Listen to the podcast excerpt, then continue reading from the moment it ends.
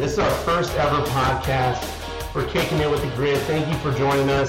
It's August 15th. Uh, yesterday, AP poll just got released, top 25. Uh, so we're going to break down that. We've got some conference alignment news going on. We've got pretenders and contenders. Who knows what's going to happen this year? But we're excited for our first ever podcast, man. I'm ready to roll. I'm joined by my, my boys here, Trevor Port, Blake Owens. You guys want to say hello and we'll, we'll kick right off, man. What's up? What's going on, everybody? All right, boys. Well, honestly, like we said, top 25 just just kicked off, just dropped, and already people are talking over the social media. You know, people are people are pissed about some, people are happy about others. Uh, the first one we got Iowa, we got Tulane coming in, TMU snuck in, Ole Miss, and UNC. What, what do you guys think about that, Blake? You want to give a, a start off? Well, there's two teams that stick out to me that I don't think were worthy of even being in the top 25, and that's going to be Iowa and A&M. I don't know what really either team did to deserve to be in there, regardless. Uh, Iowa. I don't think anyone's going to argue with you either, Blake. Yeah. I'm not going to lie to you. Iowa's the hardest football team to watch. They uh, they're flat.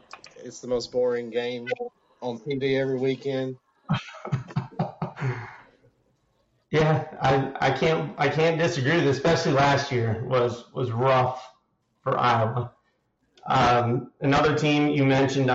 I was Go ahead, go ahead, Trevor. No, no, you're you're good, man. I just like, man, I can't. I when you say Iowa, my I, my skin crawls. Like I don't even know what to say about that that team. Go ahead. Sorry, I didn't mean to interrupt.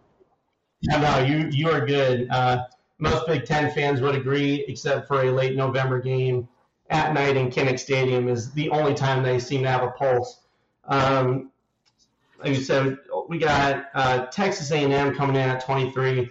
They were abysmal last year. They had a lot of injuries, and then this, they he got hit with the transfer portal a lot. How the hell did they sneak in at 23? I don't know. We'll cover it in depth later, but the recruits, they Ah. they bought their way in. Yeah. I mean, the people aren't going to like hearing it, but they, they were dropping some bags last year and the year before, and uh, most of them left. So I don't know. I don't know. They got transfers coming in. They said, we'll, we'll see. But I, I thought there was other deserving teams like Texas Tech. Um, going on, Tulane snuck in. Good for them. A- AAC team, I think they definitely deserve it. Um, outside of them is kind of you know scratch UNC getting in there, and then we're moving down. We got OU, Wisconsin, uh, Oregon State, TCU, and K State uh, finishing off at number 16 there. You guys got anything on them? Quick, quick uh, hits.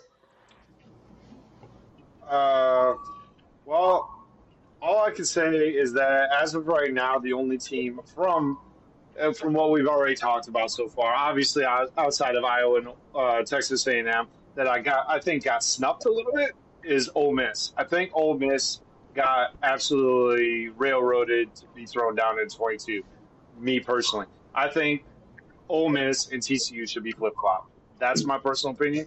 I do not think TCU is going to be what people think they're going to be. I guess according to the AP, they think they're going to be a top 20 team, and I just don't see that. Um, but they do have a couple transfers. TCU does have a couple transfers, so uh, maybe they can recoup what they lost in the draft and from graduation. I like Kansas State. I think that uh, we're going to talk about it later, but I think that they are one of the teams that could potentially win the Big 12. Yeah, I agree with you. I, think they've got uh, the, their head coach has really uh, done really well for them. They've got a lot of potential here. Uh, even though they lost Deuce Vaughn, you know, a beast at running back, I, I think they definitely have the potential to keep going. Wisconsin's my big question mark. They could they could do a lot of damage in the Big Ten, or they could just completely flop. So we're about to find out a lot. Um, moving on, we got 15, Oregon, Utah, 14, Notre Dame, Tennessee, and then Texas at 11. A lot of people are talking about that, boys. A lot of people. Not in a big way either. That should not. Right, rightfully so. They should be talking about that because that's a damn travesty. you're not, you're not wrong, buddy. You're good, but you gotta let them know. We, we're, we'll hit it up later. We will finish off.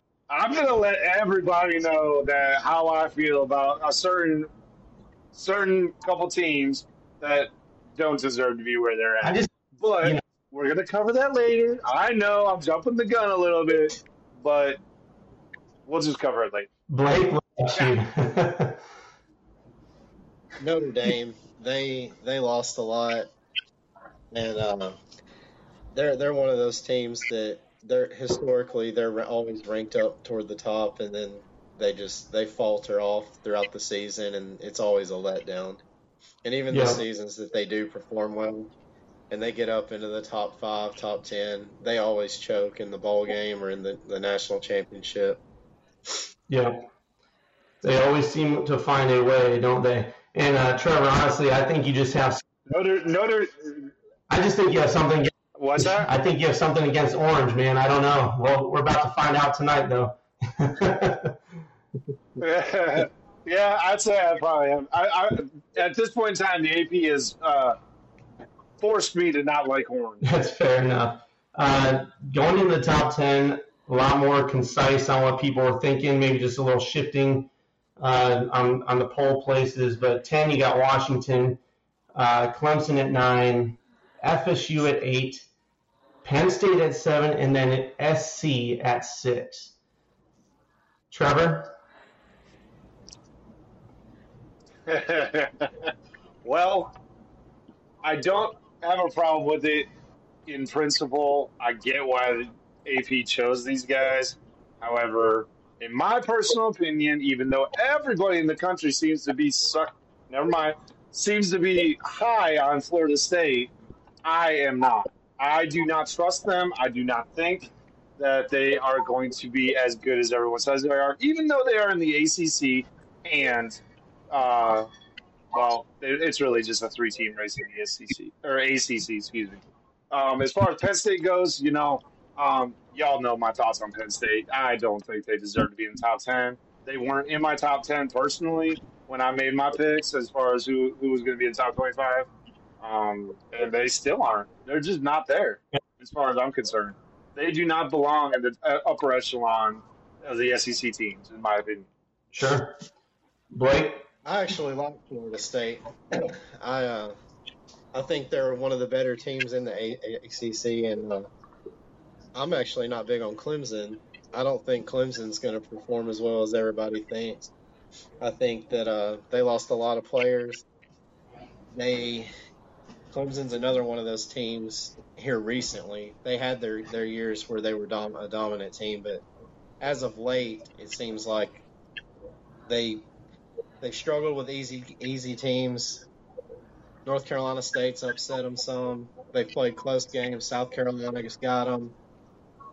I just, Yeah. I think Florida State's got better athletes. Yeah. Yeah, I, I tend to agree on Florida State. Penn State, I don't know. Um, I said we're, we're going to break down 25 through 11 tonight. Uh, next recording, we're going 10 through 1, so make sure you guys tune into that one. We're going to drop that later this week. Uh, jumping in, number five, we got LSU, four Alabama, three Ohio State, two Michigan, and one Georgia, reigning title, you know, champions. Uh, there was a little bit of shifting. People thought maybe Bama should be at three, OSU, you know, four. So I mean, there's not a lot of quarrels, but that's definitely upset some of the, you know, some of the fan base. So, uh, guys, anything on the top five? It's just no. I don't like Ohio State. That's right. Yeah. Go ahead, Blake. Sorry, man. No, you're good. For the top five, it, it really doesn't matter because once you get in a playoff scenario, it's all as long as you're in the top four, you're good. And the guys that are in the top four now, that's probably who you're looking at being there at the end of the season, anyways. Yeah. Uh, interesting tidbit before we actually start jumping into dissecting some of these teams. Uh, ESPN, you know, they, they put it out earlier. I was watching college football live, and uh, there's always one team in the top 10 that starts AP top 10 preseason, and they fall completely out of the top 25. Last couple years, it's been the number six team, which just happened to be Texas A&M last two years, I believe. Is SC going to drop out? Who knows? But they're in that number six spot, and they're they're looking the shotgun in the face, man. So we shall see. Um, number one team also historically does not win the national title, being ranked AP number one. So Georgia's going to try to make a three-peat and win it at number one. That's a lot of uh, lot of odds against them. Uh, anything before we, we roll on, gentlemen? No, Georgia's got the schedule. No, I think we're I think I think we're all set to ready to get into it, man. Yeah, well let, us dig in. Uh, let, let's let's roll on over to back to Iowa. We're gonna we're gonna kind of delve into them. Uh, first things that I noticed, obviously everybody else has seen it. They added Caden McNamara, Big Ten championship winning quarterback, and uh, and Erick All, another Big Ten championship winning tight end from the University of Michigan. Uh, little disgruntled when they left. You know, they didn't like how things necessarily went down there. But uh, you know, they're, they've they flocked to Iowa. They're excited for the season. Uh, you know, there's there's word out of Iowa that you know they're changing up the offense. You know, there's film from you know their spring game saying they're they're going five wide, and you know they're they're they're not going to be this you know slow rolling offense like like we've seen. Um, but I, I just don't know. I don't know. I don't trust Brian Ferentz and Kirk Ferentz and uh, Iowa. Also, they've they've had this betting scandal going on. You know, along with their their cousins down the road in Iowa State. I'll probably get some hate for calling cousins. I don't know, but um, little brothers maybe that'll probably be worse. But um, I mean, I, they're they're just all in the dumps. They brought in some good stuff, but I just I don't trust Iowa this year they've got some potential with their schedule. Uh, they can start three and zero, oh, and then you know they've got some tough games. They've got Penn State, you know, rolling in at, right at right after their first three. So I I just don't trust them. Trevor, you got anything on them? Well, I mean, I think the whole country's got a little bit on Iowa and Iowa State. I'm just saying, like, I'm just saying. Uh, they got so many distractions. Uh, I mean, Kim Kardashian doesn't even have that many distractions. Like, that's ridiculous. uh, like, I don't. There ain't nothing. They could bring in the best players from Alabama, LSU, Michigan, all that stuff. It ain't gonna change. It's Iowa. It's always gonna be Iowa. Um, it's. I like McNamara. I think he's a good dude. Um, All's a good. Really, both of them are really good football players and I'm not saying anything because Iowa usually always puts together a good offensive line. Usually always puts together a fairly stout defense. Yeah. Um, do I think that's going to happen this year? I think I think the Big Ten landscape is a lot better than people give it credit for, and I don't think that they are even should even have been sniffing the, uh, the top 25. I think the only reason that they were sniffed, they got the top 25 because they have Cade McNamara, who is a proven commodity quarterback, and All, who is a very good tight end, and a few other players that they got. I that's the only thing that I can think of that that would allow them to be in the top 25. Outside of that, I don't understand top 25 for them. Honestly, what do you think, Blake? Statistically, they finished. They was the I think the number two overall defense last year they they were sixth in scoring defense, pass defense, eleventh against the run, tenth on third down stops. The only thing I think benefits them this season is their schedule, like you said, but they're not going to beat the big, even the tier two schools. They're not going to beat Michigan State. I don't think they beat Penn State, Wisconsin, and they're sure not going to beat the elite programs. They just don't yeah. have the offense for it. And even if they have the weapons, they don't run a scheme that uses them. Yep, I agree with you. Yeah, exactly right. I, I completely agree. Um, there was one video that I saw of, I think it was a scrimmage with Iowa, and I swear on everything holy, it looked like Cade McNamara took got, got his knee messed up. I'm not sure if that's true. I haven't seen any reports that say that Cade McNamara is injured. However, he did not look like he was 100% after he taken a fall. Kind of looked like he um, maybe pulled some sort of knee joint of some sort. He was sprinting, and all of a sudden he collapsed. Yeah. and he was not walking the same to back to the huddle. Yep, I saw the same thing. Though it was filmed with a potato. Uh, I, I see it, they got pictures of him on the sideline afterwards. He was in his jumpsuit, you know, uh, looking like a Slavic man. Um, but no, he's. I think everything shows that he's going to be good. Uh, they're just gonna they're gonna bubble wrap him and you know and try probably not have him do any more running until the season. Um, they said really their their biggest test is Penn State. I think week four, and then and then Wisconsin. Outside of that, you know, the Big Ten West they've got a lot of change up. Minnesota's got new quarterback. Uh, Purdue's a new team. Uh, you know, really it's it's Wisconsin and Penn State. Northwestern's not going to be anything. They've got way too many distractions going on at that school. And then Nebraska is a wild card in their last game. I just I don't know about Nebraska. They're they're a new team, new you know new coach, new players. Uh, so we'll see with we'll see with Iowa, but you, let, us make them earn it, you know, before they get in. Uh, number 24, uh, Tulane. Uh, I've got a couple things on them. Uh, they're they were a good team last year. Obviously, they had a, a very strong finish. Uh, they've got veteran quarterback, Michael Pratt, coming back. Uh, some transfers from from out wide. Uh, they're going to replace some of the people they left or that have left. Uh, and then and then with the Big 12, you know, poaching UCF, Cincinnati, and Houston, it really opens that conference up for for Tulane to be the big dog before more conference realignment happens. And who knows what what the hell's going on there? We'll cover a little bit later because there's been some hints, but. Uh, I, I, just I see Tulane as the top dog. I think they rightfully deserve the top 24 here but they've got a really tough test early in Ole Miss, and I think they might shock some people with that game. Uh, we're going to find out, and then outside of that, it's Memphis and UTSA that are that are the big threats. Um, they, they open with South Alabama. Uh, I don't I don't think that would be too tough of a test for for a veteran quarterback. Uh, what about you guys, Blake? You got anything on these guys? You pretty much hit everything on Tulane. I mean, they they they returned some talent. They took out USC. I mean, it was a comeback win, but I mean they pulled it off and went was it 10 and 2, 12 and 2 last year? Yeah. 12. 12, yeah. So their schedule's going to be a whole lot easier this year. Yeah, I, I think they got a yeah, great chance. I completely agree. I, I pretty much agree with everything y'all said. Um, and what I have on them is that one, they lost their starting running back and star star wide receiver.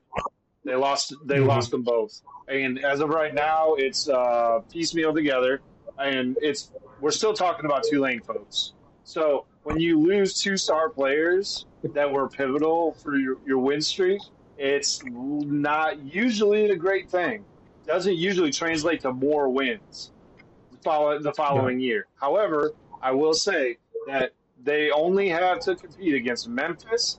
They only have to compete against UC, UTSA and uh, SMU. S, those are the top three.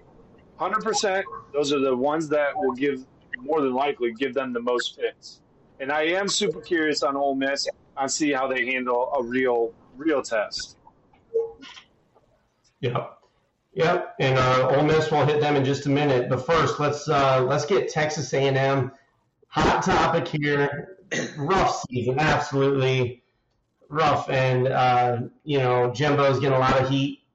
Uh, our dear friend Jacob Weist, he's a massive Aggie fan. He may not like listening to this portion. Uh, so, buddy, you might just mute it. I don't know. But um, no, I'm just kidding. We're, we're gonna we're gonna hammer them just like we hammer everybody else. Uh, but they, they did bring in Bobby Petrino, so it looks like Jimbo's to maybe hand over the reins, kind of kind of like how Jim Harbaugh did it uh, a couple years ago when things were getting looking little rough for Michigan and changed it up. So we'll see. Um, they got Conner Weigman at quarterback. I don't I don't know how much I trust him to to lead them through the SEC. Honestly, I'm not much, not much trust there. We'll we'll, we'll see. We'll see early. Uh, lost a lot of players to the portal, like we talked about that famous you know class that they brought in. A lot of them departed. Uh, there there were some issues. They they cleaned up their roster, trying to get that culture back to good. Uh, they've got talent though. You know they, they could win games. They've they've shown that. It's just how consistent can they be, and uh, can they sit you know stay away from the injuries. Uh, they've it seems like they've already lost one. They're they're starting tight ends, uh, or the starting tight end, but I think they've got some good depth at that position. So we shall see. Um, uh, they've got a tough schedule though. They got Miami early. They play Tennessee. They play at Tennessee, at Ole Miss, and at LSU. I mean that's brutal. You know that that's just that's tough. And then they also have Alabama, but it's at home, so that that might help a little bit at Kyle Field. Uh, the pressure is really on Jimbo though for the, this season after last year losing to App State. I mean that we've we've all known that pain for Michigan fans. Uh, others have enjoyed it. So last year, you know, App State came in, they they whooped they whooped them. Uh, Texas A&M just ended tough. So I don't know, you guys definitely not 23 caliber yet. Uh, I'd say make them earn it, just like Iowa. Uh, yeah, I mean, I, I, I'm with you guys on this one because, frankly, I think they're what one of maybe, I think they're the only team that had a losing record last year Uh, out of the top 25. one more, was Oklahoma. Oklahoma.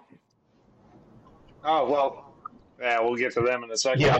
Uh, but, uh, but no, seriously, like if you have a losing record the year before, why, why in God's green earth does anybody feel like you, these teams should be in the top twenty, except for the name?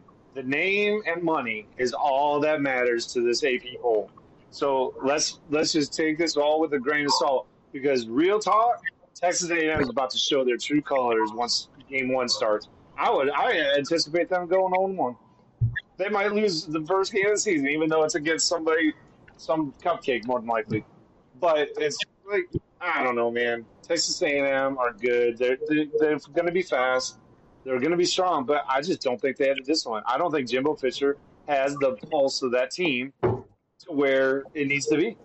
That's just where I feel about it. I think Yeah, they're okay. on a scale, and which way it tips is going to depend on if Jimbo Fisher actually lets Bobby Petrino call the offense. Because I think if Petrino actually is in charge of the offense, I think they could. I mean, they could be good. They have a lot of good players down there, and Yeah. Petrino, every team he's ever went to, he's offensively he's been a demon. I mean, he, he puts up points. Is Yeah. the culture is what was hurting at A and M. They they paid for all those players. Players got there, started losing, and it showed. They they wasn't there to play for the school. They was there for a paycheck, and it killed the program. But I think they're one of those teams that if they went five and seven again, you know, it's you would have expected it. It's not really shocking, but I also wouldn't be shocked if they won ten games either, because they've got the the players to do it. It's just can they fix the culture there? Will Petrino be able to run the offense? Yep. Uh, I'm with you on that, and uh, you know, like I said, we're going to see early uh, how how you know good is Miami as well is kind of another. I, I again another team. I don't I don't see it. You know, there there's talk about Miami turning around. You know, Mario Cristobal is going to really get them going this year. And if that's the case, we, we could have a really good game week two with Texas A&M versus Miami. Um, but we'll see. You know, we'll see. Uh, next up, we got Ole Miss coming in at number 22. This is a team that I think should probably be a little bit higher. Um, I I think you know Lane Kiffin always pulls out some magic. He's always he's always got his teams ready to fight. Uh, they'll they'll upset some teams in the SEC. They'll try to make a run for the for the you know division title. Uh, I don't know how far they'll get, you know, but um, I mean, they, they've got a quarterback battle that was going on. Spencer Sanders came in from Oklahoma State. Uh, he's been battling with Jackson Dart, but it seems that Jackson Dart's got the, the victory there. So props to him for sticking it out when, when you get a loaded backfield coming in like that, you know, actual quarterback competition. Jackson Dart could have transferred. He come in like hell with this, you know, I'm, I'm out, but he stuck it out. You know, iron sharpens iron, and Spencer Sanders, he's he'd always done good for Okie State. So, you know, I, I think that's that says a lot about you know the culture there at, at Ole Miss. Um, though they had a brutal end to the season last year, you know, they had a really strong start. Everybody was talking about them. They lost, I think they went one and five to finish the season. Uh, so really tough. They got a new D coordinator coming in. Uh, they got some, like I said, some transfers. You know, uh, Quinshon uh, Judkins at running back, dude is a beast. Uh, he's gonna he's gonna be the bell cow, and he's gonna really lead that team. Uh, so that, that should help out Jackson Dart a little bit, get that running game going in the SEC, make make people pay, and then you know really it's it's Tulane to start, like we talked about earlier. That's going to be a good test for them, and then they got Bama, and uh, that that one's going to be that one's going to be a, a slugfest, a battle. Uh, we've yet to see what Bama is going to be like with the new quarterback. They've they've got talent, but it should be a good game. And then they play LSU and that's that's the two top dogs in the West right now is LSU and Bama. Uh, so you know we'll see what happens with them, guys. What do you think? Yeah, I like Ole Miss. I think just having Kiffin, he's a phenomenal play caller in general. He's always going to put points up, and historically, you know, he he's a passing, airing out kind of guy. And but here lately, he's been getting 300, 400 rushing yards a game and uh, I think that's thrown a lot of people off. And I mean, Jackson Dart's good at running that offense, so yeah. I think they could go far in the SEC, and they could beat teams like Bama. They could beat teams like LSU, and I mean, it's they're like A and M in a way where if they went, you know, five and seven or six and six, it wouldn't shock me. But I also wouldn't be shocked if they hit ten or eleven wins either. Yeah, I agree with you, Trevor. Yeah, yeah, exactly right. Exactly, exactly, exactly right. It is uh, one of those things where Ole Miss is one of those teams where, even though I'm not a big Lane Kiffin fan, I respect the heck out of the guy and how he calls a game. Even from when when he was uh, coordinator at Alabama, uh, the dude just dude just was way ahead of everybody when he was calling calling those games. Um, and he just seems to be a step ahead of just about everybody he do- goes up against. Um, and it's and now that he's at Ole Miss and he has had a recruiting class, I think he's just he's getting more and more people that he needs to run this offense just a little bit more and a little bit better. And I, I don't see why they can't go ten wins. I I yeah, I'll get into them a little bit later, but um, but yeah, these these guys are on my radar as far as somebody that could definitely compete in the SEC for sure. Yeah, I'm with you on that, guys. Uh, UNC is the next one. Team out of ACC. They've got a, a hot commodity at quarterback with Drake Maye. A lot of talk. NFL prospects. I mean, this dude's a gamer. You know, everybody wants him. So can he lead them, you know, to an ACC title game? I I don't know. Uh, they their defense last year was just not good. I mean, they're giving up 30, 30 plus points a game. Uh, they lose games that they they shouldn't, but they always find a way to choke something away. And it's not their offense can, can score points, you know, but just that that just that defense is the biggest question. Uh, early battle, they got South Carolina uh, week one, I believe it is, and I mean you could have a really really upset fan base after week one. I mean that's somebody I said on, on Twitter earlier, uh, you know, what team is going to be the most upset? Which fan base is going to be the most upset starting the season? And I think the obvious answer is Colorado, but uh, I got UNC up there. You know, they're they're a team that they, if they blow it to South Carolina, man, that you know where where do they go from there? Um, yeah, they, they got Clemson later. They got NC State to end the season you know, again, you choke something away in the middle against, you know, Virginia Tech or, you know, whoever, they, they could they could yeah, be in real tough water. They'll pick up right where they left off. I think they got to November, and I think they lost every game in November. and I don't see that changing. It's Yeah. Mack Brown.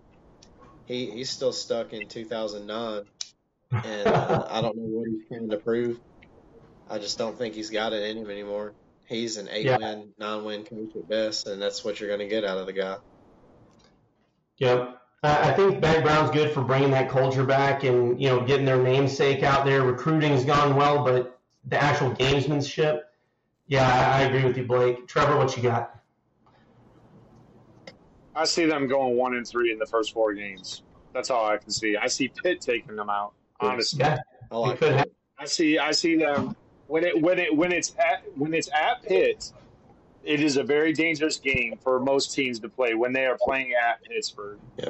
Because that team have find, seems to always seem to find a way to just throw a monkey wrench into everybody's like brackets or whatever. Yeah. It's just whether it's basketball or football, it's Pitt is just that that organization altogether is just a disruptive force. And I do think that North Carolina is uh, one of the teams that is highly rated in the ACC, but it shouldn't be, in my opinion. Uh, I just, I'm, I'm with Blake on this. I don't trust Mack Brown. I think Mack Brown is past his time. They should have had a new younger guy already come in that maybe is established, uh, maybe someone out of the American Conference that's running a more progressive offense, I guess you could say, uh, where it can excite the younger kids, the younger guys. I think Drake Maye's overrated. I, I just don't. I just I don't see anything good about NC NC at all. To be perfectly honest with you, I think that they lose. Just looking at their schedule, I think they, they'll definitely beat Virginia. That's not a question. But um, they're terrible. But anyway, uh, I think they lose to Pitt. I think they probably will lose to Minnesota. They will more than likely lose to South Carolina because it's at South Carolina. I think that probably you can expect them to lose to, I would say, Duke and Georgia Tech. And then they have to run into Clemson. And I don't think they're going to win that one either. At this point, I don't see them having a winning season. Dang, all right. See, that's the one thing here at Gridiron Uncensored was kicking it with the grid. You're gonna get. We're, we're not sugarcoating anything, man. You we're gonna let you have it, especially my boys Trevor and Blake. They're they're savages out here. Uh, so make sure you you at them on Twitter through uh, kicking it at kicking it with the grid.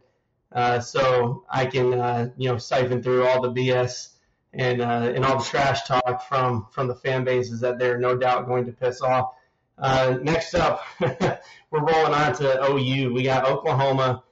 It's another team, man. They're outside the, the they're in the top 25 at number 20, but they had a losing season last year. Uh, I mean, I know it's Brent Venables. I know I know they got some pieces. They've always got talent. They're like in Ohio State. Like they always find a way to reload. Uh, they don't lose often, and if they do, everybody's like, "Oh, hey, what the hell?" But OU, man, last year was it. They they couldn't they couldn't get it together. Went six and seven.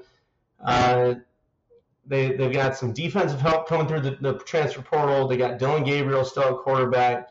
Uh, young backfield, but they they're highly rated running backs. Uh, they got another Michigan transfer, Andrel Anthony, on the outside. You know, he he showed flashes of talent at Michigan, so he he should be able to help out at wide receiver.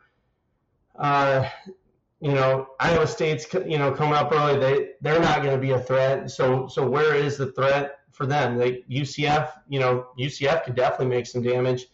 Uh, Kansas is a, always a hungry team now. You know, they they've been changing up. They got a good quarterback at Kansas, so that that should offer OU maybe some struggles. Um, Oklahoma State's a, a different team. You know, Spencer Sanders is gone. Uh, but they, they got a tough little middle schedule there, but everything else, they, they've got the schedule to make a decent run. Uh, so I, I think they'll prove themselves decently, but how far will they run? I, I don't know. I think they stumble in the middle. What do you guys think? Yeah, I think they're a three or four loss team. I mean, I don't see them beating Texas. I don't see them. I mean, Kansas could potentially beat them again. Uh, BYU could give them a fit. Yep. Um, I just, I do think they'll beat some of the better teams. I think they'll be a much improved team for sure. but the schedule will help them out a lot. There's the Big 12 just in general is not as tough as it used to be. Not that it was really ever that tough to begin with, but it sure isn't tough now. When you're talking about Kansas being a tough opponent, I mean, yeah. What else can you really say about that? No, I agree. I, will say they're not as heavy. Uh, I, I, think they've got some depth, though. I think it's a good conference for depth. But um, but when yeah. it comes to the heavy hitters, and you know, obviously TCU had a great run last year, but you know they they've lost a lot. So who is it? Who is going to be the leader? We'll talk about that later. Uh, Trevor, what you got on OU? I just think the Big 12 is a great, great transfer portal cash cow. They usually get some good recruits, and they usually end up at other programs because they realize that the Big 12 just ain't ain't what it used to be. And, it, and the same way. Texas is the same way. Both of them are not what they used to be, and they are still literally both programs are still living off of the reputations of programs long gone, long past. Like Texas is still living off of the Mack Brown era, uh, and Oklahoma is still living off of the Stoops era. Like Lincoln, I mean Lincoln Riley walked into a fantastic situation because the recruiting classes that Stoops was able to bring in were epic. But they those those young men were amazing athletes all the way across the board. Um, Lincoln Riley did a good job, but this guy, this guy is just trash. He ain't doing nothing for Oklahoma. Last year was atrocious, and I'm not an Oklahoma fan, clearly, but that that was that would be something where I'd be like, I'm gonna root, root for Texas now. Yeah, maybe Oklahoma State. Like I like seriously, like that that that was uh, the poorest showing from a top tier program that I've seen in a while. Yeah, and so we'll, we'll talk more on conference, uh, you know, later, and uh, you know who we think dark horses, contenders, who's the pretenders. We're, we're going to find it all out later in the show, but uh, yeah, Oklahoma, who knows, man? We're, we're to find out real quick. Uh, let's let's jump over to Wisconsin. They're I think they're the most intriguing team to me this year. Uh, in the you know, in this part of the top 25. Obviously, you got some in the backside that weren't even ranked that should have been, uh, like a Texas Tech or UTSA, but Wisconsin could be. I mean, hell, they could contend for the Big Ten championship year one. I mean, who they they've got a lot of people coming in. They could also just completely flounder and, and go, you know, six and six. I don't see them going like that because their schedule sets up pretty nice, but uh, they got they got beast at quarterback coming in, Tanner Mordecai from SMU. That dude always tore it up down there. Uh, you know, they're they're moving to a more spread offense, which is totally different from what we're used to. Uh, you know, we got Luke Fickell coming in. Uh, they got good run, great running back in uh, Braylon Allen. You know, dude is a monster. Uh, Big Ten's always got great running backs, so you know this dude's gonna run the ball. He's he's gonna hopefully get some some more lanes. You know, with an open up passing attack. Uh, again, the schedule, easy schedule to start. You know, get get these this new unit in there, get them meshed up together, let these guys work. I think it's like five games of pretty easy ones, and then they go and play Iowa and Illinois. I mean, that's that's it really. You know, from the Big Ten West, uh, crossovers of like Rutgers. So I'm, I'm, not really concerned there. They do play uh, Ohio State, but it's at Camp Randall. Uh, so I mean that that gives them a shot. And it, you know, if they've meshed, they've gelled, and they're running hot, they they could make some noise, guys. They could really do it. Yeah, I think just having Luke Fickell there is going to make a big difference in their team. I've always thought he was a hell of a coach, and uh, I mean, I was I would consider him for Bama. Like if we didn't have Saban, that's I've always thought highly of him. I thought he done good at Cincinnati, and I think he'll do good here. He'll have way better players at Wisconsin to work with. I mean, yeah. he had Cincinnati in in the playoffs. Yeah, I agree. I think he, he can do it if anybody can. Trevor? Yeah, so I like Wisconsin a lot. The things that I really do like about them is that they brought in a quarterback that is a, did a pretty darn good job of being a starting quarterback at SMU. At Tanner Mordecai, Mordecai, I think is how I'll pronounce it. He, he looks like he could be very good. They got a two-headed monster in Braylon Allen and Chez Mellusi combined for about 1,700 yards in 2022 uh, between the two of them, which is pretty decent for a tandem tandem running back uh, thing. It's not it's not on the level of Michigan, of course, but uh, Wisconsin is known for the running game, and with Luke Fickell kind of airing it out now, these guys are going to the field is going to be much more spread out for these two guys to really run up and down on these people. Also, what I wanted to make a mention of is that these guys are returning eight offensive starters this year. They are so it. I think it definitely opens up a, a an avenue where Wisconsin's, de- in my personal opinion, they're the favorite to come out of their side of the side of the bracket. Uh, I don't think it's anywhere close, but crazier things have happened. I'm probably wrong. I'm sure Wisconsin's going to prove me wrong in the first few weeks. Who knows? But um, this, that's where I stand on it. Uh, they got a few good receiver transfers from Cincinnati. Uh, actually, they, here's the here's the receiver transfers that they received this year. They got one from Cincinnati. They got one, two from Cincinnati. Sorry, and Quincy Burroughs and Will Pauling. CJ Will CJ Williams from USC and Bryson Green from Okie State. So I mean, they're they're looking pretty decent. Yeah, I, I hear you on that. Uh, I, I really think that they're going to make you know a run here. They've got the schedule to do it, and uh, you know we'll see. We're gonna we're gonna find out about all these teams pretty quick. We got football coming up so fast. Uh, I can't wait for it. Uh, next up, yeah, absolutely. Yeah, we got Oregon State, uh, number 18. They got an O line that returns four or five. They're going to lean on that run game. Uh, quarterback battle was was going on. They got DJ uh, coming in from Clemson, and he I think he's got the job. I you know I, I think he's going to try and get a you know turnaround. You know he had to leave Clemson. You know what a better way to to you know rebrand yourself than get a little transfer action in, go to a go to a fresh team, a good team out in the pack you know Pac-12 and you know just run it see what happens. They've they've got a solid schedule. They get they got good chemistry coming, returning production. Utah's coming in mid-season. That's that's a huge test to see where this Beavs team is actually going to be. Uh, Utah's tough. Cameron Rising's in there, but I think he's a little injured, so that that might you know if if they lose him, that that changes that conference completely. Um, hungry Arizona team, Jedd Fisch has them. You know he I like him as a head coach. I think he's got Arizona going in the right direction, but their their finish is going to be horrendous. They got Oregon and Washington back to back to finish the season. Pac-12, I think this year too, they're they're changing it up. They're doing the top two teams. They're not doing division championship, uh, kind of some that the Big Ten's doing. Uh, so they they could do it though. They could make a run and maybe sneak in as that you know that top two team in the the Pac-12. What you got, Trevor? What you think? Yeah, yeah. I mean, I I tend to agree with that the Clemson transfer is going to end up being the starter, but they are saying that there's a there's a nice little freshman guy sitting there uh, pushing these older guys, these more experienced guys, and Aidan Chiles.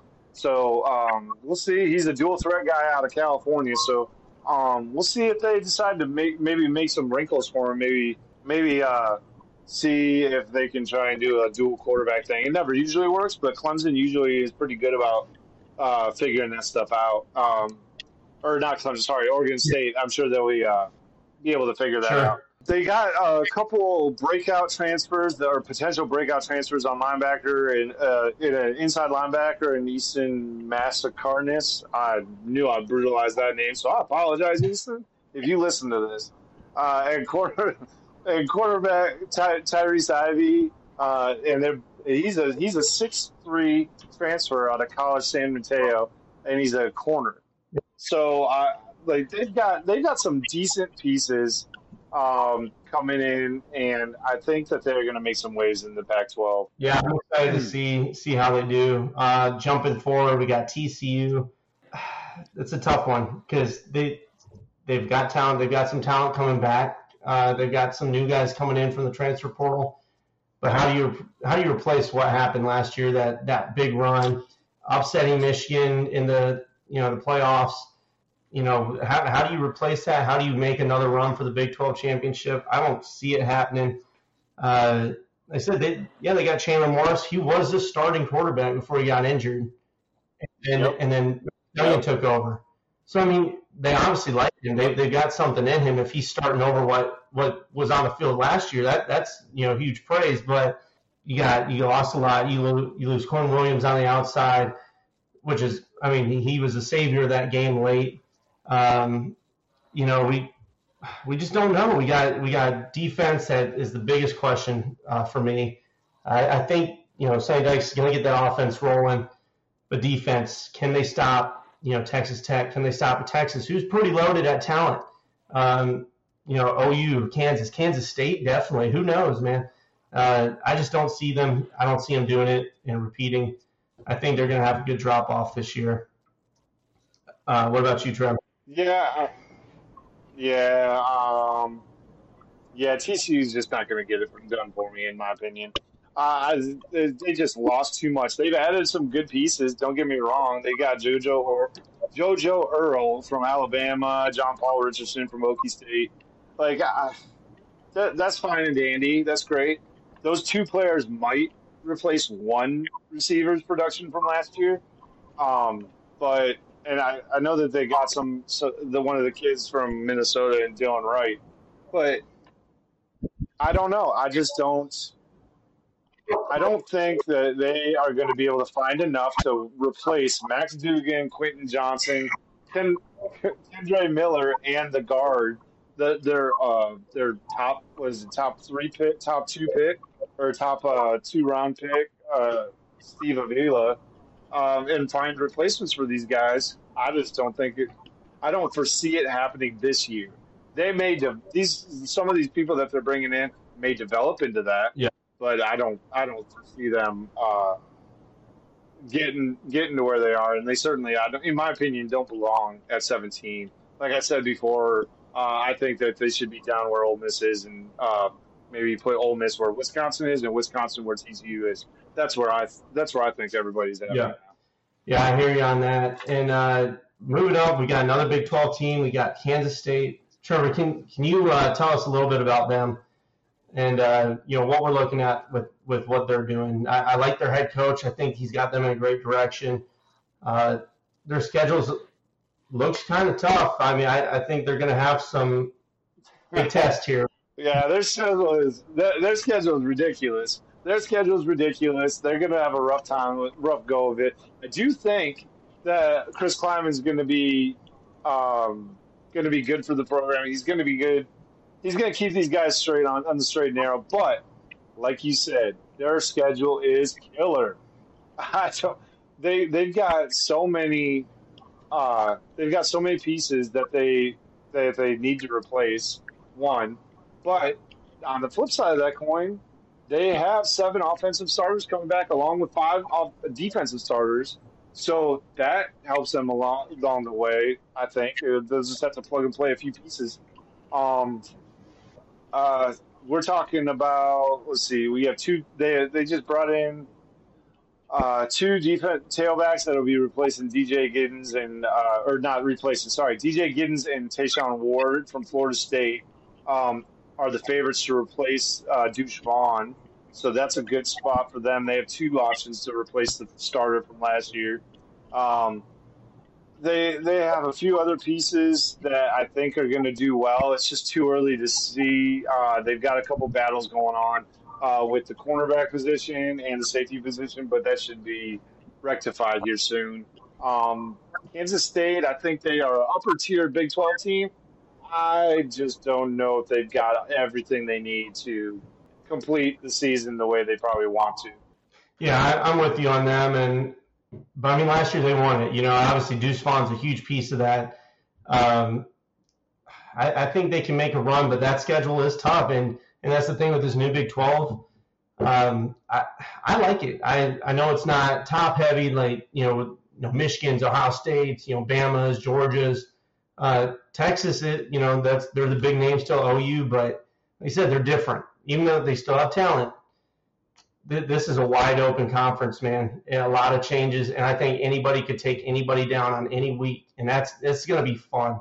I think this is going to be a really fun conference to watch, not just this year, but moving forward. Um, next up, we have got Oregon at number 15. They got Bo Nix.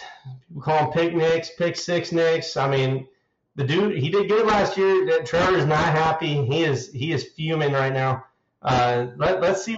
That guy is trash. He's trash. Let, us see. He is trash. From Trevor. Throwing the hammer down on Bo Nix. Throwing the hammer down on Bo Nix. The guy is trash. If he gets picked in the first seven rounds of the NFL draft, somebody wasted something on him. Uh, like, oh Lord. But like seriously, ah man, I know he did good. I get it. He did all right. Um, but just going through their schedule, I don't think that they've got what it takes. I think Texas Tech is going to wipe them out. To be perfectly honest with you, yeah. I, I like Texas Tech. I really do. I think Texas Tech's going to take them out. I think Stanford's going to wipe them out. I think Washington's got their number. and then at the end of the year, I think Oregon State's going to whoop their butt. Yeah. I mean, they. I mean, and that is that and that that particular game at, with Oregon State that is at Autzen Stadium, and that's not an easy place to play. But I tell you what, I think Oregon State will go in there and take it to them. Yeah, I'm with you. And that's not to mention Utah. I mean, I, we haven't really talked about Utah yet, but Utah. Yeah, Utah. Utah is a problem. Utah. Utah's a problem for about everybody in the Bit Pac-12 right now. Kyle Whittingham always has that Utah team. Uh, we're about to talk about them next, but Oregon definitely has. They've got a tough schedule. They finished Oregon State. They got USC in there. Utah, obviously going to play Washington, and then Texas Tech to start the season you know, week two, obviously they're they're playing Portland State to begin, but that Texas Tech team, you know, they're they're a they're a dark horse candidate for the playoffs and for winning the Big 12. So we're, we're going to find out a lot early this year. There, it seems like a lot of teams that we've talked about have early matchups that really going to change up the whole the whole spectrum of the playoff and uh, who's going to be where. Uh, so let's let's roll into Utah another strong team. They're always they always have a team that's gonna go fight you. They're gonna beat you. Uh, they're gonna make you pissed off. Uh, Kyle Whittingham just does that. He he's done it there. Uh, so Trevor, what you got for them, man? Well, I'll tell you what, man. They got six. Let's just go with the returning starters so far, right now. They they have uh, six, six and eight, six offense, eight defense, two special teams, which is awesome. That's good for them. Uh, but the real question mark I have is that is game one, week one, with these guys. Is Cameron Rising going to be ready to play? Yeah. Is he going to be recovered from his torn ACL? That is the question. Now, reports are, and Kyle Whittingham has stated that he is optimistic. He is cautiously optimistic that that Cameron will be ready to go uh, week one, game one. But I mean, a torn ACL, it's just so case by case on if it's going to be fully healed or not. Um, so I am curious to see how that goes because they start out the season against who else? Florida. And, and these yeah. guys ain't going to be, this isn't going to be, this isn't some throwaway game. They go, look at this. Listen, this is what I got for Utah Utes go, go bring Florida in to play. Then they have to go to at Baylor which I know Baylor isn't what they used to be, but they're still a Big 12 team, and they're still going to take it to them. Then they get Weber State, which is a break, yeah. technically. Then they go to U- UCLA and then Oregon State. That is their first five games. That's not an easy stretch right out the gate no. for a quarterback that's just coming off of a, a, a ACL injury. I I am curious to see how this plays out. To be perfectly honest with you. I know they have a few transfers. Honestly, I think these guys are set to be be a pretty good team. Yeah, I'm with you. I, I think they've got a, a big chance here, you know, to correct some of the wrongs from last season. They dropped some games. That first game against Florida last year should not have lost. Uh, you know, but they did. They dropped it. Uh, picks from Rising early, which shocked a lot of people watching that game. Uh, but I think they have a chance to rectify that and, and get some uh, you know get some juice flowing here and, and make a run for that Pac-12 championship game. I mean, they upset USC twice last year. You know, if you want to call it upset, they beat them the first time, they beat them again. So you know, who who's really the the favorite to win that conference? To me, it's Utah. You know, if, if they're gonna if they did what they did last year, they got you know rising good chemistry uh, let's see what happens. But Utah's Utah is going to be a problem. Uh, moving on, uh, we've we've got at the number. Uh, hold on one sec. We got the number 13 position. We got ND Notre Dame, the old Fighting Irish. You know they, they had a they had a strange season last year with Marshall and you know, they, they're not going to like hearing that. But Mar- Marshall did it to them, And uh, I just I don't have faith in Notre Dame doing it, man. I know they brought in uh, quarterback, uh, but I just I don't I don't have that feeling for Notre Dame. I think they're gonna they're gonna slip up. I don't trust Notre Dame. They are an independent. They are not a part of the ACC, even though they think that they are. They're not. And as far as I'm concerned, the transfer Tyler Buchner. uh, uh, once once Tyler Buchner left, I feel like that this the the quarterback competition got significantly lessened as far as the talent pool that they have. Yeah. Um, uh, look, at the end of the day, it's still Notre Dame. They're probably going to get. I'd probably say they're probably going to get another nine to four season, maybe. Um, just looking at the trying to look at their schedule here, I'm I'm just not confident that they are going to be able to withstand their schedule. To be perfectly honest with you, shoot, I honestly think that they're going to have a problem with Navy for crying out loud. I, Like Navy's no joke either. like hey, it's it's in Ireland, man. I mean, they're hoping they get that luck of the Irish. But uh, man, Navy's tough. Any starting off the season against a, an academy school is not easy. They're always tough to play. nope. You got to prep for that. You know, I, they're lucky because they have a very easy second game, so they don't really have. They have a, they have a pretty easy uh, third and fourth game as well. Like I mean, I don't know. NC State's okay. They're decent. They'll probably give them a game for a first half, but I don't think they'd be able to hang with with the talent talent level that Notre Dame will have. Um, Central Michigan's a joke, um, and and they go to Ohio State, and they almost for certain. I can almost guarantee with almost 100% certainty Ohio State will whoop that butt. Yeah, Guaranteed. I, I'm with you. I think Ohio State. They are going to get taken. I, th- I think Ohio State's going to let it loose on them. But um, but Ohio State has a new quarterback though. Offensive line woes. We'll see. We'll, we'll cover that next show. Um, Well, that, that that's definitely that's definitely true. But then, if you think about it, say they get taken about out by Ohio State, then they follow that with at Duke, at Louisville, then USC, and then Pitt, and then Clemson. yeah. At the, the just Ohio State starts a trickle down effect of the of a very hard schedule that I don't think they'll survive. I, I'm with you on that. And, uh, you know, Notre Dame fans might be pretty disappointed too. We could throw them in that category, like we mentioned earlier. Uh, also, just let, let you guys know, our buddy Blake, he had some technical difficulties, so I don't think he's going to be able to join back tonight. Um, but we've got a little bit of segment from him that he's going to send us later. We're going to try and cover it for him, and uh, we'll get him squared away and get him on the next show. Um, so we're going to roll back forward, roll back forward. Well, we're going to push forward. Let's say that. Uh, we're moving up. It was Notre Dame at 13. We've got Tennessee at number 12. This is a pick that I I don't like it, man. They lose their top two weapons on offense to the draft, and now they're everybody the hype train on Joe Milton.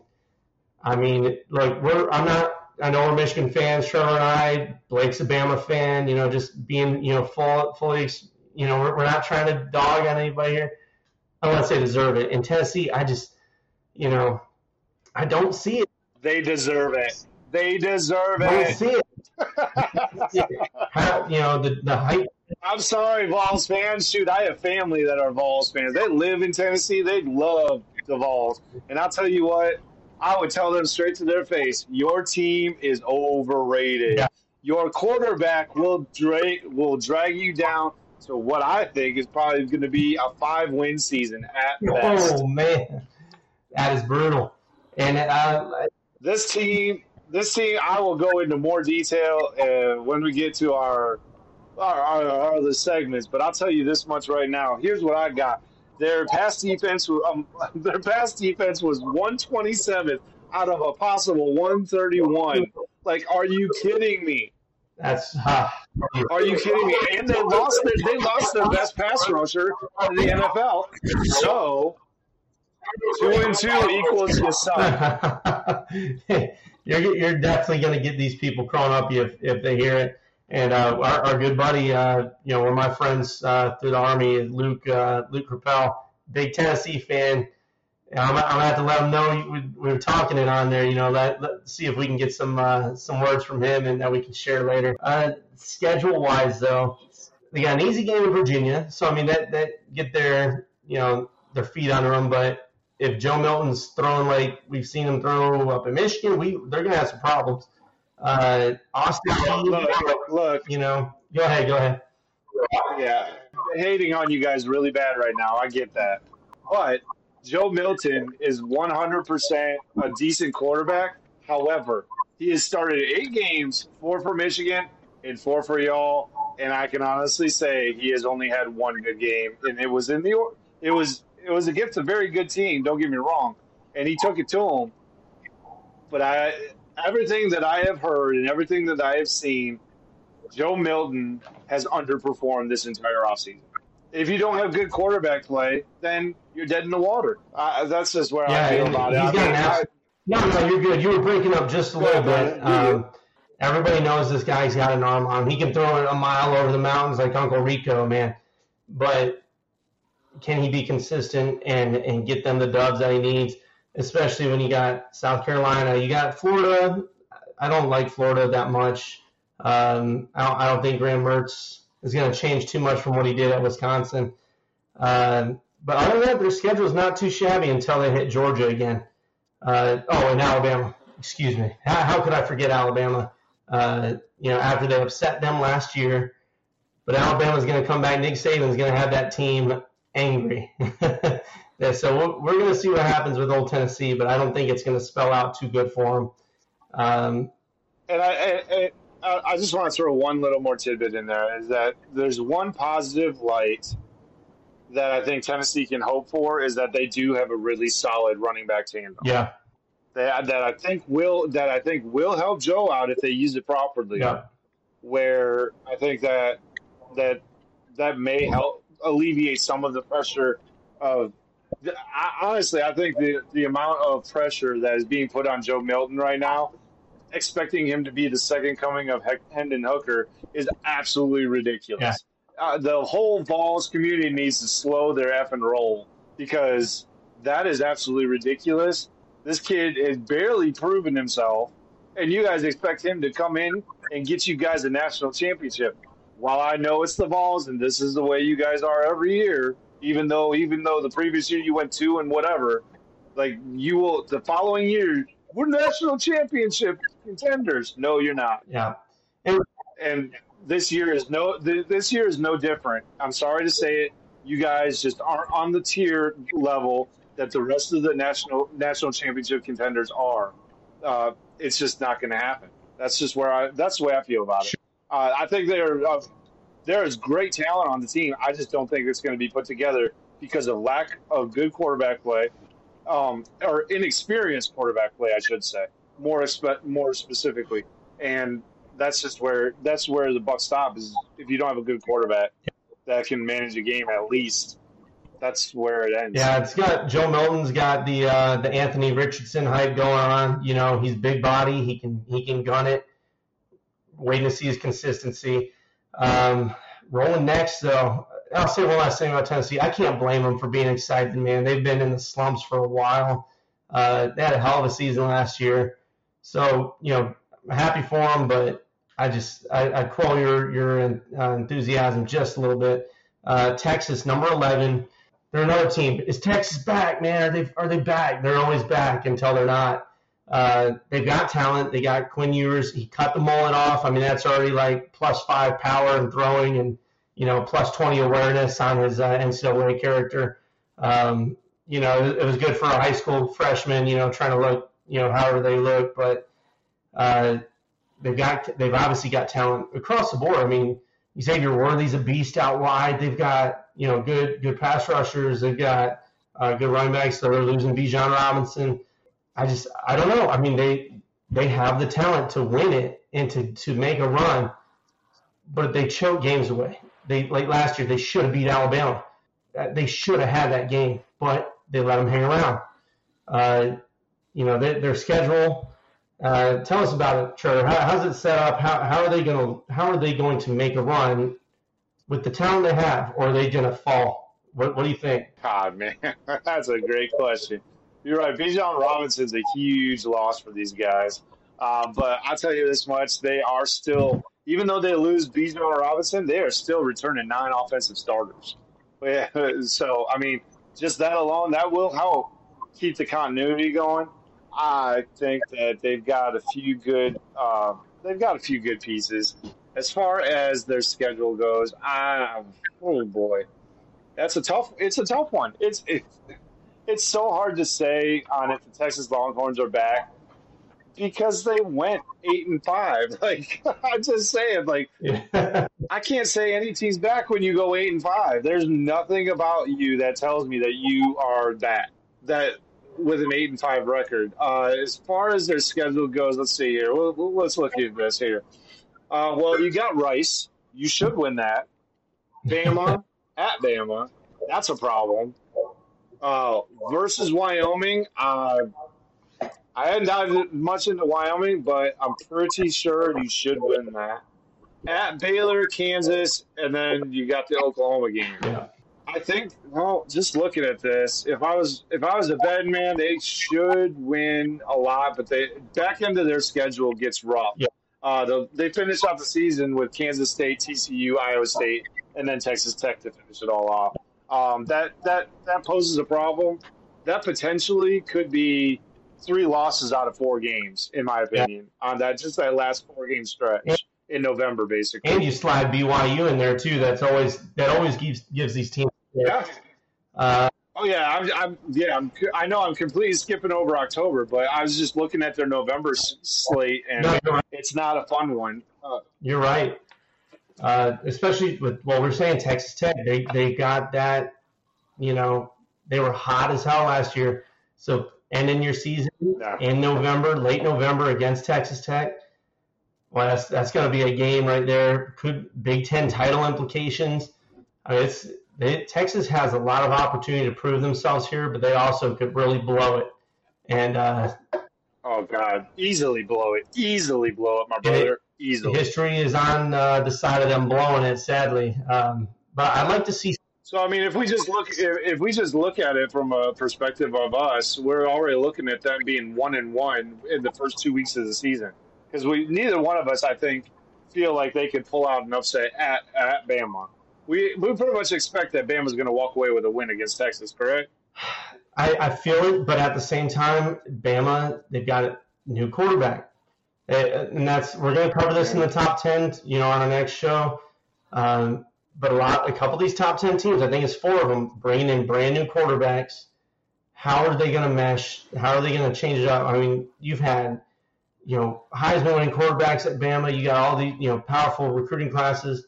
But now, this is the first time in a while that we've had a question mark there. So Texas coming in with Quinn Ewers still, people, you know, he's Yeah. I mean, I he he I definitely hear you. Stay tuned, folks. Next week's going to be a doozy. and and just like I said, that's another or next episode. it's another game. Week two of the college football schedule is going to shake the whole playoff picture. It's going to shape the season. Week two, man, it, it, it's going to happen. Um, yep. And and again, the the Big Twelve is wide open. It's a fun conference. Uh, they've had a lot of change ups, new additions. Joining this year, let's let's talk a little bit. You know, I think I think like I said, we covered the, the top twenty five up to number eleven. We're going to dive into the top ten next go around. But talking about the Big Twelve and how it's changed, look at the changes that are happening across the board. We got a lot of stuff to cover with with conference alignment. Uh, you know, top, you know, the Big Ten's changed up. The SEC's hanging around. They're they're sniffing around. You know, what are they going to do? Pac-12 is imploding, but they could. I mean, things are changing today. It seems like they might siphon the AAC. Uh, it looks like the ACC might be hanging around. They're probably going to blow up, you know, a couple years down the line, you know. But so much has changed. Uh, Big 12 bringing in, uh, obviously this year, UCF, Houston, Cincinnati. Uh, Big 12's, you know, adding now. They've got Arizona State, Arizona, Utah's coming back, Colorado's coming back. You know, that's like that bringing the ex-girlfriend, you know, back from years past. You know, they're finally hitting up, hitting them up, like, hey, buddy, you know, what's going on? We, we missed you, we love you, we, we want that money. and uh, you know that's what we're looking at for the Big 12. Big Ten, you got you got Washington. They're they're going coast to coast here from Rutgers all the way to the Pacific Northwest down to the LA. Like it's just crazy, man. What do you think? Oh my god, dude! What do I think? I think this is absolute madness, and I love it. I absolutely love this, mainly because um, I've never really liked the Pac-12, and uh, later now, I mean, I don't know how many of you all know this or have read about it, but the real reason the Pac-12 is imploding is because they all greedy mofo's. They all greedy mofo's. Now the reports say that the reason this whole, whole shindig of this exodus of the Pac-12 started was because the the members of the Pac-12 were not happy with the ESPN offer of thirty million dollars a team uh, to be give the rights to ESPN. I, I think there's some other details involved, but that was essentially the number of money amount of money, and they wanted something in the range of fifty million dollars a team. So obviously, ESPN said deuces, and I guess Fox and a few other uh, a few other networks also tried to do it, but they were much lower. So then the teams started looking to where the money was, and this is what we get with the Pac-12. Now I can't speak to the reasons of why Texas and Oklahoma left. All I know is that it probably had something to do with money. Yeah, more than likely. Yeah. Uh, and so I mean, there's only real one real reason why these top tier programs are going to two, only two different conferences. They weren't interested in going to the ACC. They wanted to go to the Big 12 or the Big 10 and or the SEC, and that's it. Those are the only two options for these top tier programs coming out of the Pac-12 yeah. and uh, Big 12. So uh, I'm super curious on how this is all going to play out next year. Really, I am. Um, but I'm I, honestly at this point, it's a it's a cool discussion to have because we haven't gotten into the games yet. But I, will tell you this much: is that is that there are a few teams that did the realignment that are just gonna not do well at all. Yeah. Like, uh, me personally, I think Colorado. I'm going back to the Big 12 is an awesome thing, but um, they're gonna get taken. Yeah. They're gonna take it. I don't think. I, I don't. I don't think they they're gonna take get taken out to get take out the back and get beat with a with a stick like for real. They're gonna get beat down. I don't think that they have a. I don't think they have a shooter chance for real. Um, there's a few others that I don't think a realignment's a good thing for them. Mainly the smaller programs. I honestly don't think Oklahoma's going to do well in the SEC. To be honest with you, I don't think that it's going to go well for them. Texas, I think, will be able to. Uh, out of the two programs, Oklahoma and Texas, I say that Texas is the more stable uh, base of fans, more rabid for sure. Yeah. Um, and I think that the following for Texas goes back a lot further um, than Oklahoma's. Um, but maybe I'm I'm the minority on that thought process. But I don't know. What, overall, what do you think about this whole this whole thing? Are you excited about it? Are you not cool with it? Like, what what are you what are you thinking on it? It's a mix, and I've heard all you know all the different comments and concerns, and I, I get all of it. Uh, I'm excited about the new teams and new conferences. I've always liked that because I mean I do that in NCAA 14. You know, playing Xbox, you know, throwing mass conferences like top four big conferences, and then you know, just jumbling up, piecemealing, you know, the, the lower conferences, doing some, you know, uh, relegation and promotion. Like that's, I, I love that, that shit anyway. Um, but, but when it comes down, you got, you know, people that, that you got to talk about, players from the other, other schools, uh, other, not just football, you got baseball, you got basketball, uh, softball, you know, you know, all these, these teams are going to be impacted. I definitely get the, uh, you know, why why so many are uh, hesitant about this, and and quite frankly angry too about about the change up. Uh, strictly football talk though, I'm excited for the matchups. I think it's I think it's going to be fun. Uh, there's a lot of jockeying right now going on for money in the AAC, the ACC, the Pac-4. They're they're going to come back. It seems like uh, the ACC's holding. Uh, Florida State, from some reports I saw on Twitter, uh, from some people that I follow throughout the Big Ten or the Big 12 and the ACC. Uh, sounds like Florida State was just trying to jockey for some money spots. You know, they, they definitely want to leave. They're not happy, Yep. but they're making noise and they're trying to they show may that. leave. Ne- they may. Yeah, they may leave next year, but they ain't leaving to that this year. This coming or this Yeah, coming it- next season. They may they might give their notice next year, but they're probably waiting to see how this all plays out. Yeah, I mean, they, they ran out of time because I think today was the deadline. Uh, but Today I know. Like I said, I'm excited. The, the matchups. Uh, I know some rivalries are dying, you know, but just like Texas A&M, Texas, you know, went away. Now you got Texas LSU. Uh, that's that's a fun rivalry right there. They hate each other. I love it. Texas Bama, uh, that's a good one. Or Texas A&M Bama. Um, yeah, you- we're, we're missing out on Bedlam now. We're missing out on the you know some stuff like that, or even Washington State, Washington. Uh, you know, I, I get that, and, and it does suck.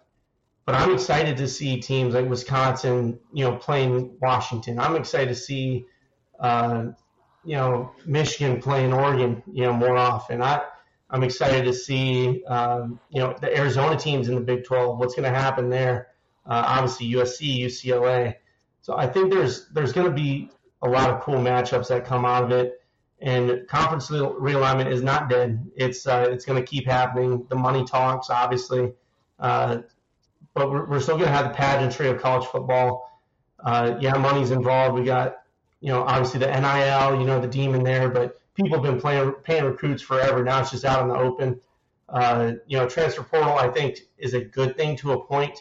Um, you know, coaches are leaving, players, you know, they they've got family issues or they're just looking for greener pastures.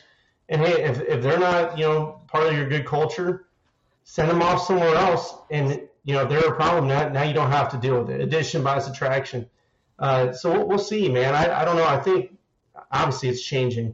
It's adapting college football, but you're still going to have the fans. You're still going to have the the stadiums and the music and you know the whole nine yards of the pageantry of it. I think we're going to be just fine, especially if you know the, the these lower conferences. Big Twelve, Big Twelve is going to be a great basketball conference. Uh, they're going to be a fun football conference. That's for damn sure. Uh, the AEC, the ACC, uh, who knows? AAC. It sounds like they're they might merge with the Pac-4, and some Mountain West teams might merge with the Pac, so that they're going to keep their Power Five status. Who the hell knows? It's it's going to happen. We're we're still you know we'll cover it whenever we find out more. We'll let everybody know. But I'm excited overall. Uh, a little bit you know hesitant on some things you know, but it's happening. We can't stop it, so I'm still going to watch football. You know, I'm not tripping over it. Oh yeah. You know what I mean? Like, Oh yeah, football. Football's going to be here no matter what. I mean, everybody's going to trip a little bit about what's going on with their team. Yeah. And I, the the only thing about realignment that I think is a problem is the simple fact is that fans on the West Coast. I mean, look, not everybody can pay for a plane ticket to come see their team play at the big house or whatever, or or play, you know, in the swamp or whatever. Yeah. So I, you know, I don't know, like. I think that part of it, it doesn't do much for the fans uh, as far as that goes. But I mean, again, it's all about the money. So it is what it is, you know. And you know, since we're speaking about conferences, I guess I don't know, Brendan. I think now's about as good a time as any to start go through the conferences and kind of talk about everything that we think is going to happen. I agree with you. We'll cycle back in, and you know, we talked about some of the top 25, some of the players and teams, and uh, I think we start at the top. You know, alphabetical, Power Five. Uh, we've kind of reached in the AAC. Uh, Blake sent us his over chat, so let, let me go off Blake's first, and then we'll bounce off ours. You know, he's he's feels bad that his stuff broke down on him. Um, so for him, we're going to list off uh, pretenders, contenders, and dark horse candidates for each of the Power Five conferences. And then Trevor and I, I think we're going to bang off some, uh, you know, who we think for the AAC, the American. Uh, so real quick, Blake, we're, we're going to run it down for the AAC. For, excuse me, for the ACC. It, he's got FSU as his main contender. Uh, he's got Clemson as the pretender, baby. Clemson that pretender, and then Miami is Wow. Hold up now. He's got Miami, the dark horse. Um, Miami. yeah, Wow. Miami. No, I, I won't get into some uh, some country music there. You know, I want to. Uh, please no, please no. Keith Whitley, he's he's he's one of the goats. Uh, but either way, that's who he's got. Blake's for the Big Ten. You know, I, I love him for this. I know it was very hard for him to say, but he's got Michigan as the contender. He loves he loves shitting on Michigan and Jim Harbaugh. Uh, he's got always. He hates Jim Harbaugh. He likes Michigan. Yeah, you're right. You're right. Inverse, uh, but I know it still pains him because of us. Uh, he's got OSU as the pretender, man. I, I don't know what what he's going to say about OSU when we cover the top ten next week or uh, later this week. Um, yeah, Wisconsin's his dark dark horse makes a lot of sense.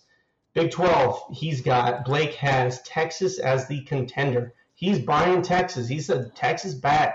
You know, I'm going to put words in his mouth. You know, if he wants to refute them, you know, we'll, we'll let him uh, we'll let him say it next go around. Uh, Oklahoma State's his pretender. I get I dig that.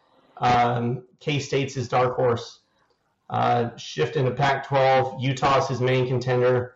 USC is his pretender, and Oregon State the dark horse. I think everybody's probably feeling the same way on that.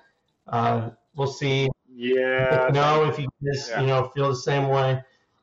Maybe. Maybe. And then SEC, you know, he's got Bama as the main contender.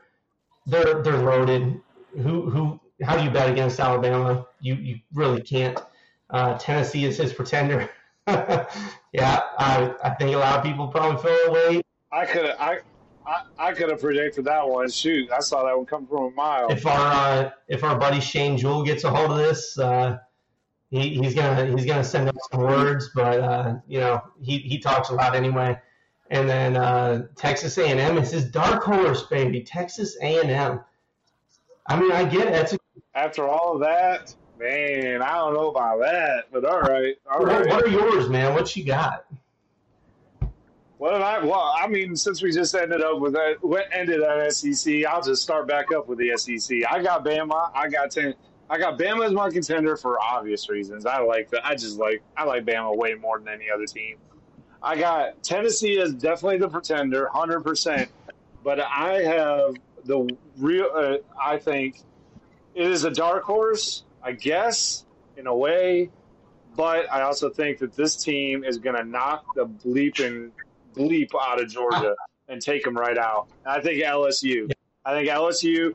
They may. I guess you could consider them also a contender. I don't know. It's weird to say LSU is a dark horse, but whatever. Everyone kind of thinks of Alabama, Georgia, and everybody else. But, but yes, L, uh, LSU is my my team where I think they're just going to come rolling in and take out both Georgia and Alabama. Yep, I'm with you there. Um, if you want, we'll just roll down it together. Uh, unless you want to do a snake type thing, but I'm thinking we just go to just go, just keep on going. Yeah, SEC. I, I've got Georgia. I I know they're you know they're they've got odds against them with the you know trying to three-peat, trying to be the, the you know number one team to win it. Not saying they're going to win the playoffs, but I think they're going to win the SEC again. Uh, they're just loaded at talent. You know they're in the, the SEC East. Um, I don't know. I think they've got the best chance. Tennessee, I'm with you on pretender. I feel like we're all harping on these guys, man. I, but I just, I just don't feel it. I don't feel it. Uh, the other option for pretender I had, simply because they made the top 25, is Texas A&M. Uh, I just, I, I'm not buying it. I want them to prove it before I, I commit anything. I, I think that's fair. Uh, not trying to shit on them, but you know, I, I think it's fair. And then uh, the dark horse, again, how can you say the dark horse? They're in the top 25. I, I think Ole Miss can make can make some noise, man. I think they've got potential to to you know really really do something. And uh, obviously LSU is up there; they're going to make a run. But for me, dark horse, I'm going Ole Miss. Uh, Pac-12. Oh my gosh, you took the words right out of my mouth, though because I was toss I was tossing the idea around LSU or Ole Miss. I really wanted to do Ole Miss, to be honest with you, but I was like, well, I'm going to go with LSU because I I truly believe that they are going to come out and just surprise everybody on how dominant they really are. I, am with you there. I and it it basically show people. I know they're a ranked team. I get it, but I think that they are they are undervalued as far as their talent and the coaching that they're getting there. I just think that I think Ole Miss and LSU could be shocking a lot of people this year. Yeah, I, I feel you on that. Uh, Pac-12, what you got, man? Oh, Pac-12. Well, I'm going to agree with Blake. Um, Utah is a contender. I am going to agree. But I do not agree that USC is the pretender. I think Oregon is the pretender. I think Oregon is the pretender. I think they are just going to crack the bed. Um, and dark horse. God, I really do like Oregon State's pick. I really do. I hate. I don't only want to. I don't. I do not want to agree with him, but I might have. I might have to. I might have to. You know what? I'm gonna. You know what? I'm gonna go out on a limb. I'm gonna go crazy with my dark Oh horse. boy, Super crazy. Super crazy. I'm gonna go. My dark horse is Colorado. oh, Colorado is my dark horse. Come on, Deion. Come on, Deion. Bring it home. not to shit on you, but you're gonna have to shift back because Colorado's in the Big 12 this year. They switched this year. oh, I thought nobody was affected this Right, year. Colorado, right? Or am I wrong? No, I'm wrong. I'm drinking. I thought nobody's affected. No realignment's effective this My year. bad. I've been, It's next I've been sipping on some good stuff, so my apologies. My apologies, you know, Colorado fans. I'm just eager for you to take the L's in the Big 12. Um, no, yeah, I, think they'll, uh, I think the end's gonna do fine. So my bad, Trevor. Um, I, I dig the I dig the pick. I kind of went Utah again. Everybody's got Utah. Uh, USC is another, but I think Utah's got it. Pretender, I kind of picked UCLA. I, I mean, they they lost Dorian Thompson Robinson at quarterback. I don't know how Chip Kelly's going to do. Uh, he's he's really salty about this whole conference championship thing or conference uh, realignment thing. So I, I just I don't know. I don't know if he, they've got it in them. And then Oregon State, dark horse, going with Blake on that one. Uh, I know it's kind of sentiment across the board, just what they have and, and their schedule sets up to make some new some some noise. Uh, all right, so Big Ten. We're obviously Big Ten fans. Don't root for the Big Ten, but we. We're, No, we got. so let, let's see what Trevor. Yeah, yeah, yeah. What is it? Go ahead. Sorry, my bad. Yeah, I'll, I'll roll with it. Uh, obviously, Michigan trying to go for that three-peat on the Big Ten championship. Uh, they've got JJ back. They got Blake Corum. I mean, they got everybody back. They're losing, uh, you know, Ronnie Bell out wide, but I think they've got some young guys that are going to step up. Sounds like they're going to air it out a little bit more, let JJ work it. So we're, we're going to see. But I, I think they've, they've got a strong chance to win it again and make a push for the, the national title this is the team to do it because next year it's going to be tough. Uh, Penn State's my pretender. Uh, new quarterback.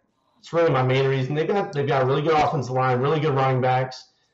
I don't trust James James Franklin in big games, uh, so I'm calling them pretenders. And then Wisconsin's that dark horse. Man, they've got so much potential to to kill it, or like we said earlier, they could flop. Man, what you got? Well, um, I am with you on Michigan as a contender. I'm with you on Penn State as the pretender. Um, I, I mean, I have to significant. There is no. I mean, as much as I would love to call these guys pretenders, I can never probably call Ohio State a pretender Yeah. unless they prove to me that they really are. Uh, but no, Penn State's 100% a pretender Yeah. uh, all day long. But my dark horse, ah, God, my dark horse is going to give me a coronary thinking about it. But my dark horse it, is Illinois. Okay. Is Illinois. I like what they're doing in Illinois. I think that they are going to surprise some people this year. Yeah, I I think that's totally fair. They were a good team last year.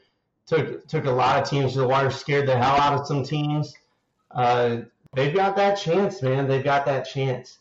Shifting up, let's get to the Big 12. Texas, I think, is the main contender, is what I'm going with. Not necessarily saying they're, they're going to make the playoff, but they've got the talent. They could do it. Are they back? I don't know, but I- I'm saying they're the they are the contender in the conference, uh, and they should be because of the talent they have and the quarterback play. Um, pretender, TCU top 25, replacing so much. I just I don't think they've got it. Um, you know, I'm, I'm worried about them. Uh, I think they're going to drop. And then dark horse, probably again, what most people are thinking, Texas Tech. They've got a hell of a chance to make some noise across, not just in the conference, but in the college football picture this year. Uh, I, I like them. I think I think it's going to be it's going to be interesting to watch. Trevor, what you got for Big 12? I'm gonna make one of your, one of one of your buddies happy. I'm sure.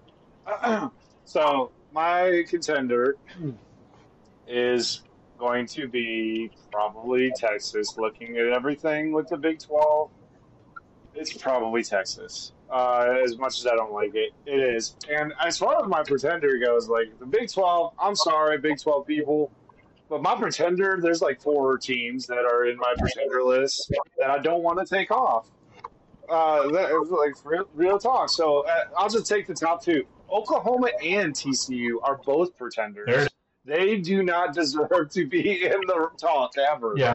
Right now, they're just a joke. And uh, you're right. Texas Tech is definitely a dark horse, I think. But I'm going to go one better. I'm going to go. Uh, this. I guess this is the night where I just go out on a limb on everything except for the SEC. Um, and I'm going to go with Kansas as my dark horse. Okay, all right. So you're you're gonna set my dear friend uh, Colton, man. He's he's a K State fan. He hates Kansas. yeah, if he, if, when he listens to this, he's gonna he's gonna like hearing that. He's gonna like hearing that for sure. I'll make sure he asks you there, so uh, so we can have this conversation in full white. Um, Colt, we love you, buddy. I, I think Kansas State's gonna Kansas State's gonna do it. How much they're gonna do it, I don't know. Uh, shifting up, we're going to ACC final final Power Five conference. Uh, my main contenders is Florida State. They got a lot coming back. They had a hot spell last year uh, towards the end. They, I think they're it. I think they've got a really good chance to go to the playoffs. Um, I don't buy Clemson. Uh, pretender though, UNC. I, I just I don't have faith in them uh, doing what they should. Uh, even though they got Drake Maye, I just don't see it. And uh, dark horse, I'm I'm go a little wild here. I'm, I'm saying NC State, man. I don't know. I just I like Whoa, really? I like the uniforms. All right, I, Re- they got some. They got, oh my god, you're picking a team like my wife would. I do it all the time. I got to do it tonight. You know, I haven't. I have been kind of, you know, far- been right on that that chalk line. So I'm going to NC State just because I like their uniforms. Man, I don't know. I don't know. I'm digging it. They've got the vibe. Let's see what happens. all right, all right, all right. God bless it, Blake. I really don't want to agree with him, but I got to. I actually agree with both of you on the first two. Florida State's probably the the the sorry, not the pretender. They're probably the contender. Uh, although in my, you know what? No, I'm not gonna copy y'all. I'm gonna go flip flop everybody. Clemson's my contender. Clemson's my contender. We're just gonna do this. We're gonna do this right. Because I, I have them a one-two punch. So honestly, I think it's just uh, you know pick your poison really with either one of them. So I'm gonna go with Clemson. I'm gonna go Clemson. My contender. My pretender is oh 100 percent North Carolina. And my dark horse is Louisville. okay. All right. Hey, it's it's going to be a wild season. Like I said, looking at all the schedules, we got some good Week One games coming up with Utah, Florida kicking it off. I think Thursday night. Uh, we get we got the 26th is coming up fast. And 11 days, man, until the first big we- weekend of college football. That week zero crap. I call it week one because I'm pumped. I'm making cheese dip. Uh, probably having some some Modelo's that are dressed up with some lime and salt, and boy, it's going to be a good day. I'm watching the football all freaking day long. The family's already aware. Don't call me on Saturdays unless you're talking crap about you know some team that uh, starts with an Ohio State and uh, finishes with the Tennessee, just because we've been rolling on them tonight. Um, I don't know, man. I'm just I'm pumped up. I'm ready for it to be here. School's starting. Kids in football, you know, he's got shit going on it's that time of year, man. And it's that it's that time of year, and I'm glad that we're starting this up. Our very first podcast, you know, the boys we're, we're chatting, we're we're chilling. So, Trevor, you got any final thoughts? Hey guys, uh, this is our first podcast, and we want to we want to open it up to everybody. This ain't about just us talking. This is about you guys getting having a word in. We aren't big time. We ain't gonna be big time. Uh, reach out to Brendan and I on Twitter. Uh, throw out any comments you guys want to talk about. Want us to bring up on on a lot on our on our podcast. We can we can talk about just about anything. Just reach out to us on Twitter Yep. Um, at kicking it with the with the grid. Uh, we love y'all. We'll, we'll see you guys next episode. Yeah, final thoughts. Uh, we appreciate you guys listening. Uh, please share uh, so we can get some more people, some more interaction. We'd love to do mailbags, like anything like that. Uh, share us, uh, you know, big on Twitter. That I think that's the biggest spot for college football talk. Uh, Facebook, whatever, you can share us there. And we got an Instagram page. We're rolling. Uh, you can find our podcast on multiple locations. We're going to share it. We're going to blast it out. It's linked on all of our socials. Uh, so please share it and you know give us feedback. You know uh, from friends, family. If you guys like it, let us know. If you don't like some things or whatever, just holler at us. Uh, we won't get too offended. I mean, maybe Trevor will, but I'll, I'll try not to. Uh, Blake Blake might collapse. I don't know. So uh, just just holler at us, and uh, we're just again excited for football.